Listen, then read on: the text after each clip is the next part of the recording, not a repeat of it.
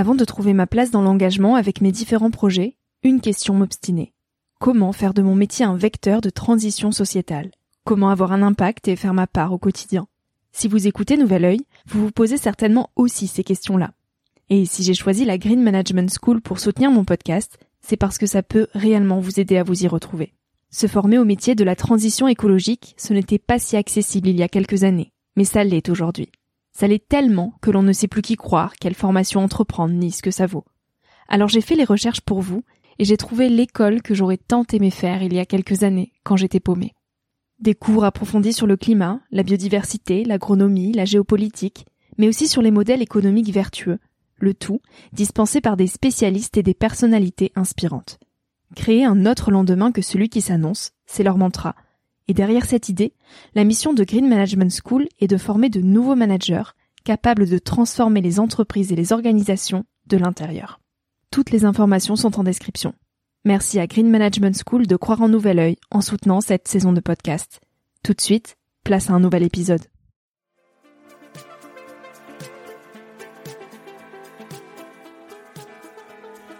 Hello, moi c'est Victoria.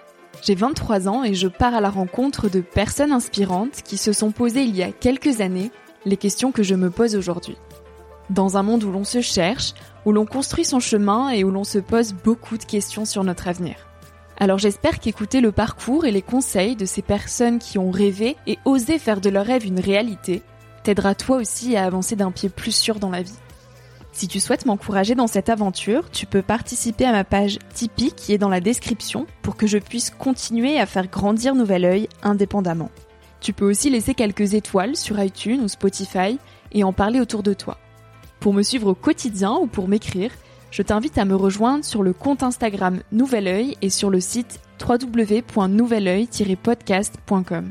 Je t'invite maintenant à emprunter un nouvel œil pour regarder le monde sous un autre angle pour te recentrer sur ce qui est essentiel et sur qui tu es pour t'aider à trouver ton chemin et surtout à oser. Cet épisode est un extrait du podcast publié lundi dernier. En moins de 10 minutes, il te permettra de capter les plus beaux messages de mon invité de la semaine. Un mini-épisode à écouter et à réécouter quand la motivation ou le sourire te manqueront. Un extrait qui, je l'espère, remplacera Instagram pendant ta pause de 10 minutes, se retrouvera dans tes oreilles avant de t'endormir ou à ton réveil pour commencer ta journée dans la joie. Si cet extrait te plaît et que tu as envie d'en connaître plus sur mon invité de la semaine, l'épisode en entier t'attend chaudement sur Nouvel Oeil. On est aussi dans une société où, où on a besoin de montrer qu'on contrôle, euh, voilà, qu'on sait, sait bien faire euh, toutes les choses. Enfin, cette espèce de besoin de paraître d'être fort, etc. Mais ce qu'il faut savoir, c'est que c'est justement dans la vulnérabilité qu'on va toucher la plus grande de notre force. Parce que quand on est vulnérable, et c'est ce qui se passe quand on est amoureux, quand on est vulnérable, on peut s'ouvrir à beaucoup plus de perception que lorsqu'on est dans le contrôle et le mm. contrôle du mental. C'est-à-dire, c'est comme si on allait recevoir des messages euh, indirects de la vie, de l'univers autour de nous, qui va te dire non, non, non, euh, ne, continue pas cette relation, par exemple. On va l'entendre, on va le percevoir, on va capter qu'il y a quelque chose qui n'est peut-être pas sain dans la relation dans laquelle on s'est mis. Si on est complètement aveuglé et qu'on a peur de perdre l'autre, on ne va pas écouter ces petits murmures de la conscience. En fait, souvent, on tombe dans des relations par ce que j'appelle un idéal utopique. C'est-à-dire on a, on a une idéalisation. Alors bien sûr, évidemment, les séries télé, les films, mm.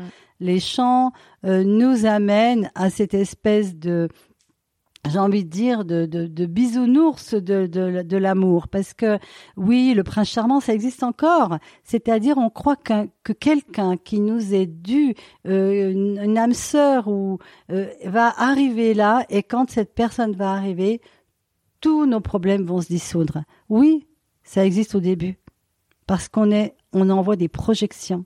C'est-à-dire qu'on est dans des amours idéalisés. Hmm. L'autre va représenter l'idéal auquel on s'accroche, que avec lui ou avec elle, toute ma vie va être tellement merveilleuse, va être tellement douce, etc.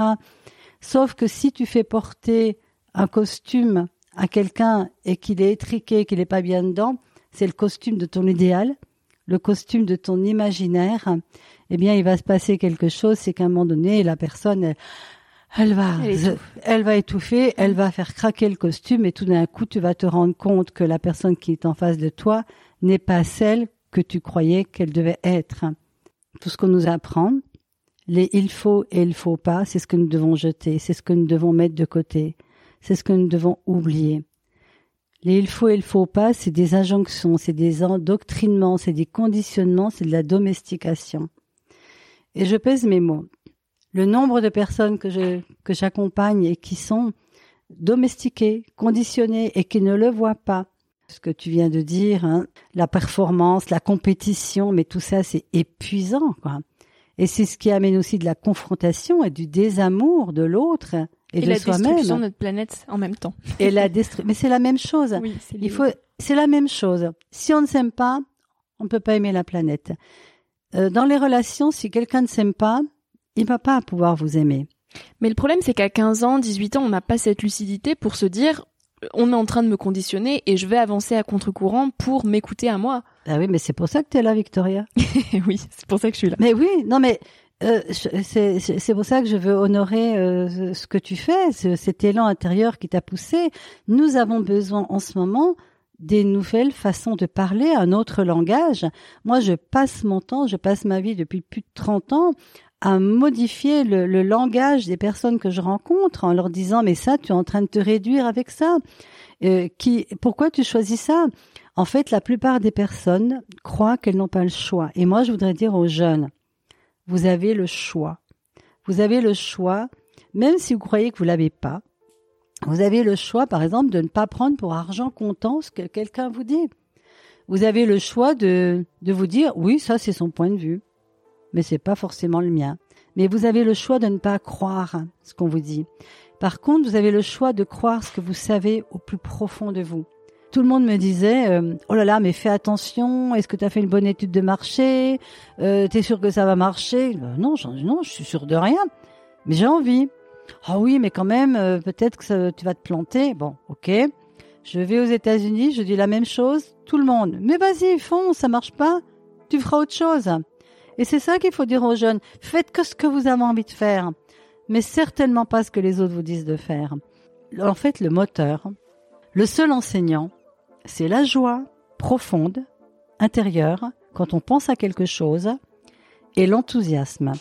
Tout ce que j'ai fait depuis 30 ans, c'était complètement irraisonné par moments. Mon mental me disait mais pourquoi tu fais ça? Mais moi, je savais, il y avait une joie qui m'y poussait. Mais c'est ça le moteur, c'est ça qu'on doit apprendre aux enfants. Tout ce qui te rend joyeux, fais-le. Et puis si à un moment donné ça fonctionne plus, mais change quelqu'un qui lui-même ne s'aime pas, comment est-ce qu'il va pouvoir communiquer, par exemple, à son enfant l'amour de soi? Et mm, nous sommes une génération, et les jeunes qui arrivent maintenant sont une génération, ils doivent comprendre que c'est à eux de révéler cet amour que peut-être les parents ou les générations avant n'ont pas su cultiver, exprimer, parce que il y avait de la pudeur, parce que ça ne se faisait pas, parce que culturellement, euh, on n'exprime pas ses sentiments, etc. Ce qui a rendu euh, des, ce qui a créé des générations de personnes qui n'étaient pas sûres d'être aimables, qui n'étaient pas sûres d'avoir de la valeur, euh, qui n'ont pas d'estime d'elles-mêmes. La pire des chutes, je dirais, de l'humanité, c'est de croire qu'elle est séparée du soleil, de la lune, de la nature, de la lumière, etc. Et en fait, nous sommes totalement en interaction avec tout ce qui est autour de nous. Et quand on commence à s'y abandonner et à, euh, comment dire, euh, à aller dans la nature justement et à percevoir euh, sa douceur, son, sa beauté, son enveloppement, tout d'un coup on ne se sent plus seul. Et même le plus, je dirais, païen des païens, quand il est vraiment dans la nature, immergé dans la nature, il peut percevoir, je cet amour de la nature pour nous. Et l'amour, pour moi, c'est l'essence de la vie, du vivant, de l'énergie qui constitue ce monde.